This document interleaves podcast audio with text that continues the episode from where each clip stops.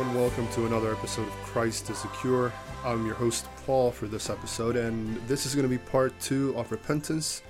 First part was historical theology, and now we are going to rightly understand repentance from a biblical standpoint.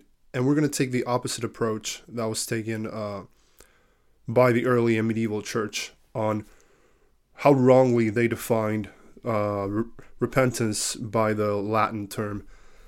So, uh, just for you to know, I do not know Hebrew, and I, I'm a, a beginner student at Greek. So, we are going to give Hebrew and Greek definitions in this in this episode, and I do not like to to do that, especially when I don't know Hebrew. Uh, but I used uh, sound sources, and it's just a couple of words, so it's going to be helpful for for everyone. But we have to understand the Hebrew and Greek terms to, cor- to correctly grasp the meaning of, of repentance. So we're going to begin with an emotionally charged term. That will be the Hebrew word nacham. And I say emotionally charged because this term is used to express the emotional component of repentance in the Old Testament. And that would be to be sorrowful, to suffer grief and regret for one's actions. This term is often used for literal mourning, mourning, sorry, of the dead lo- of, of a dead loved one in the Old Testament. Uh, but its usage isn't limited to mourning. It also expresses sorrow over sin. And we see that word used by Job in, in the last chapter of his book, and that will be verse 6 of chapter 42. And that's when he repents of his faulty understanding of God and criticizing him because of what he had been living lately. Job said, I repent in dust and ashes. And that's where the Hebrew word nacham is used.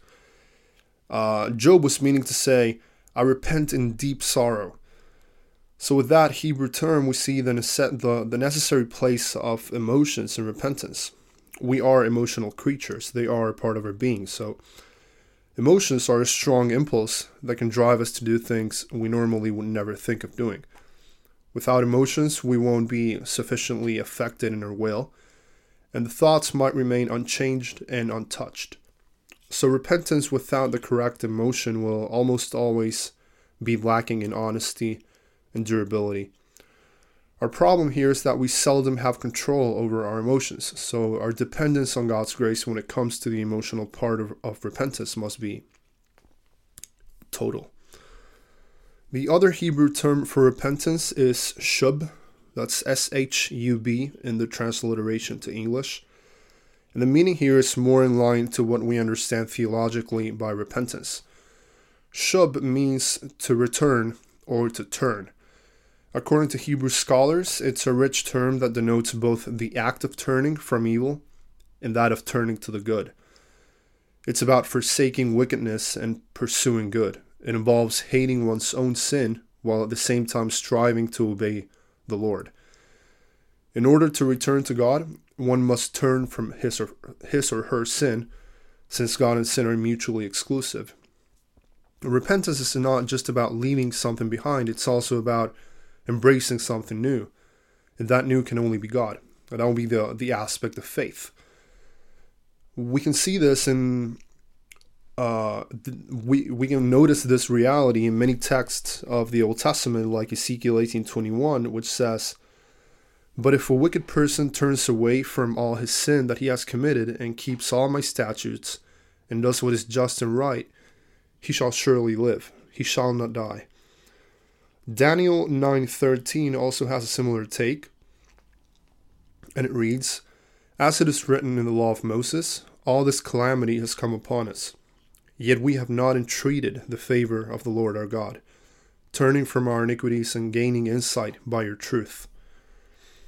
So we see both realities here, both uh, forsaking and embracing. And we also see that in Hosea uh, 3 5 and chapter 5, verse 4. And that one reads, respectively, Afterward the children of Israel shall return and seek the Lord their God and David their king that, of course, uh, just to make a small interruption there on the biblical text, David was already dead by the time Hosea wrote this.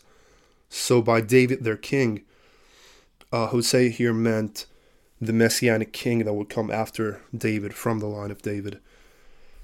So David their king, and they shall come in the fear in fear to the Lord and to his goodness in the latter days. And Hosea 5 4 Their deeds do not permit them to return to their God, for the spirit of whoredom is within them, and they know not the Lord. All the prophets called Israel to turn from wicked ways and to amend their ways by seeking God. That's in that's true both in the major and minor prophets. This had to be a heartfelt repentance. The knowledge that the creator and sustainer of our lives has been personally offended by us must touch our hearts. We have trespassed somewhere that God forbade us to ever set foot in, and He forbade us for our own good. He set a limit and told us like he told the waters of the ocean, Thus far shall you come and no farther. But unlike the seas, we disobeyed. We were the only part of the creation that disobeyed God. So, uh, before moving to the New Testament, we should also point out that what followed repentance in Old Testament legals in in the legal system of the Old Testament was very different from what, from what is expected in New Testament times.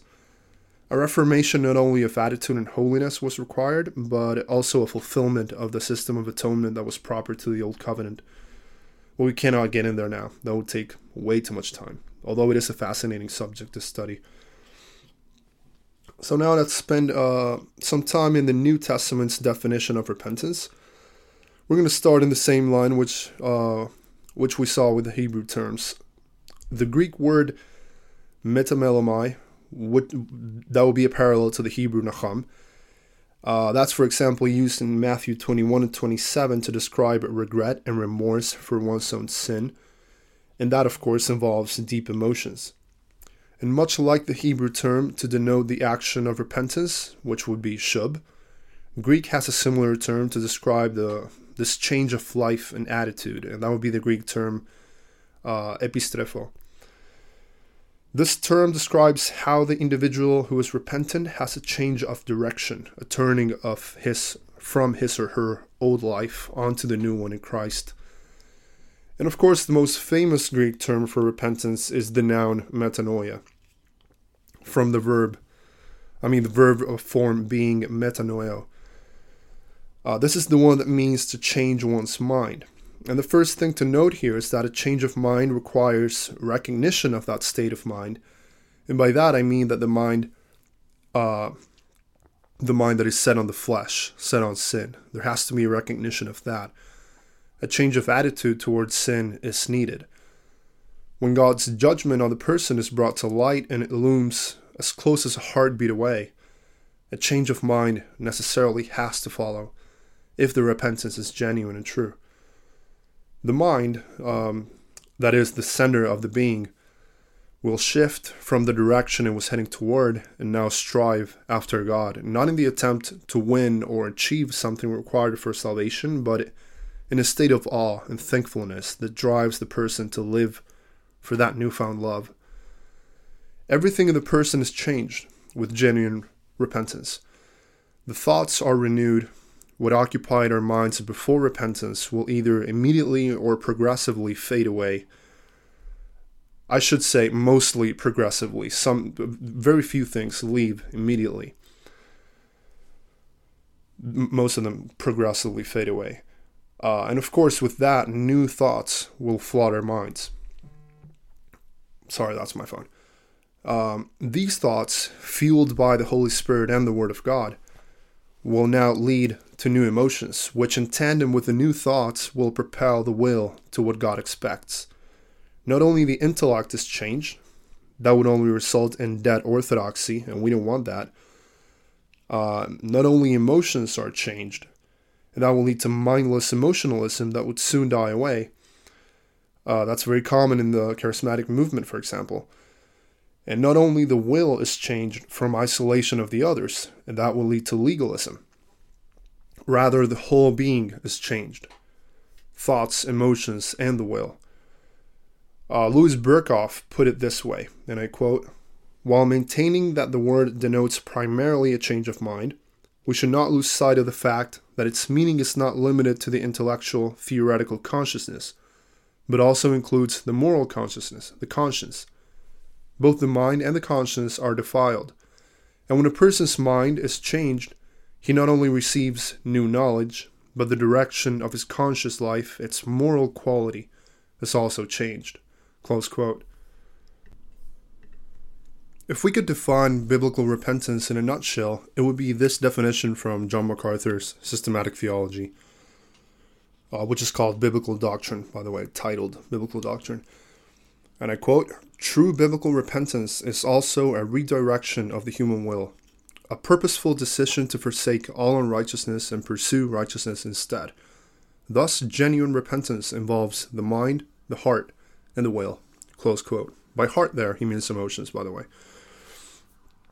so that's where we're going to camp now for a while, and we're going to finish with a breakdown of those three aspects, and then I'm, I'm going to give you five, uh, five things that God expects from a repentant heart. So this episode is going to be shorter than the previous one. Intellectually, as we have seen, repentance begins with the personal recognition of sin and the wicked human nature that is a force behind our sinful actions. An intellectual understanding of repentance will lead the person to repeat after David in Psalm 51 Against you, you only have I sinned, and have done what is evil in your eyes. Naturally, the need for God's grace and forgiveness will follow. Think about a time that you have sinned against someone you loved dearly. How much did that grieve you? What about deeply, deeply disappointing someone you love? It's a painful experience, isn't it? So now try to imagine that same grief, but as the result of sinning against the one who formed you in your mother's womb and has kept you alive and well for all these years. All the while, uh, you were being rebellious and hateful towards him. So this immediately leads to the emotional area, of course. And as we saw earlier, genuine repentance is marked by grief and sorrowful remorse. The rich young ruler, for example, felt sorrow and remorse, and so did Judas Iscariot. But such a sorrow, such is a sorrow that leads to death. It's, it's a sorrow fo- that's focused on the self and not on Christ nor his work. This sorrow is born out of the reality that we have offended the most precious being in existence. In existence. And I mean by that true sorrow, true repentance, and true remorse. It's not born out of fear of the consequences, although it can include that, nor is it born out of a self out of the fear of self-preservation. For example, if you get caught selling drugs, the fear that might spring up in you will not necessarily lead you to repentance from that action. And at last, um, the will. And I'll briefly say this there is no chronological order established in the Bible for repentance to happen. And I say that this for the Christians that are listening. Uh, the will won't always be accompanied by emotions. And remember this when, when it is devoid of emotions, we must always act in obedience. The works themselves, out of obedience to God, with that intention, even though you don't want to do it in your emotions or probably your thoughts, but the works themselves, out of obedience, will at times end up producing the correct emotion to go with them because you will connect them with that emotion that is lacking and you know that's lacking. But I'm, I'm, I'm sure, I'm positive that God will fulfill that emotion when, when it's born out of obedience. Countless times in the New Testament, we are told to lay off the old man and put on the Lord Jesus Christ. I always remember uh, Augustine's um, conversion with with that verse from Romans 14, um, which tells us to put on the new man, the new man, to put on Jesus Christ, and give no uh, indulgence to the flesh. Uh, and that new man, of course, has been made anew by God. We are never left simply with the, lay off the old here. The Bible doesn't give room for that. If we only do that, then we will surely and quickly catch new habits that may not be godly so we must not only put off, but also put on. Put off old attitudes, old thoughts, old emotions, old habits, and replace them with the new ones. So if you used to spend your time playing video games for five hours a day, reduce that to one or two and spend the rest the rest of the time helping a, a neighbor, loving your family, discipling someone, reading the Bible or a, a good book on theology, praying for your church, asking if anyone needs help in your church. Uh, if you used to steal, work for a living. The Apostle Paul literally says that. If you used to watch hours of unhealthy or vain videos on YouTube, watch a sound biblical documentary instead or a sermon. If you used to arrive to your house and then sulk in your room to watch Netflix, call a brother from church and edify one another instead. That change of attitude rises from, and I hope I, I don't sound masochistic by saying this, that rises from uh, despising the self and despising one's own lack of righteousness of righteousness before God. As this realization takes place, the turning from oneself takes place. And since God is being revealed in both his judgment and his grace, and the will is being renewed, the repentant person will want nothing more than God, his forgiveness, communion with him. And also, I should say before we go to the five uh, things that God expects from a Christian, from a, a repentant heart, is that repentance is not optional as the anti lordship salvation people would have it. Repentance is a necessary component of salvation. So I, I should ask everyone have you experienced this? And I know about despair personally, so I do not want anyone listening to this to, to fall into despair. Don't expect a perfect repentance. That will never happen. You just have to answer this one question Does your life show a repentant attitude? Or is your life's direction marked by the narrow way that leads to life? If you struggle and fight against temptations that you know would turn you away from Christ, don't despair. People who don't know repentance don't struggle with competing desires inside their in their hearts, in their minds. They simply give in. So if, if there is a struggle in your life, take heart. So now we will finish up with uh, the kind of heart that God expects and that we must strive forwards to. So we will see five things that should compose uh, the repentant heart or the Christian heart. This part of the episode is based on chapter 3 of the book Minding the Heart by Robert Saucy. Totally recommend that book. So the first one is a heart of integrity. The Old and New Testaments repeatedly speak of the fallen human heart in very marked and strong ways. We see this in literally all the major prophets, especially in Jeremiah. The Psalms and Proverbs are also full of depictions of the fallen heart.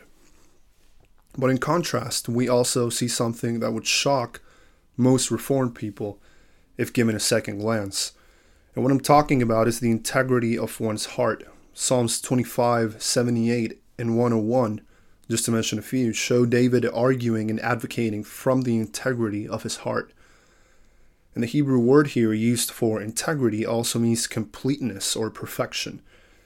It's more akin to sincerity of heart than to, for example, sinless perfection. And it also signifies a single purpose in the heart.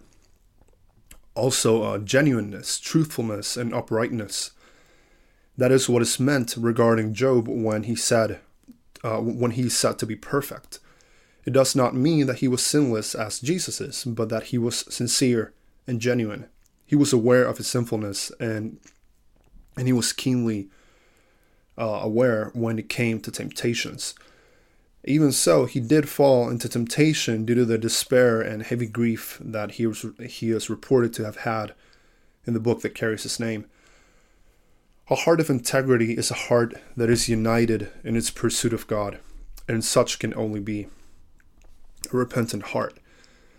And with that, we move to uh, the point that is about um, the wholeness of the heart or completeness. The scriptures describe this heart as wholly devoted, blameless, and wholehearted. And the root here is found in the Hebrew word for peace. It refers to a full and complete heart, a heart that enters into wholeness and unity. Uh, that's an opposition and in contrast to an undivided, uh, I mean, to a divided heart. This heart is undivided and harmonious.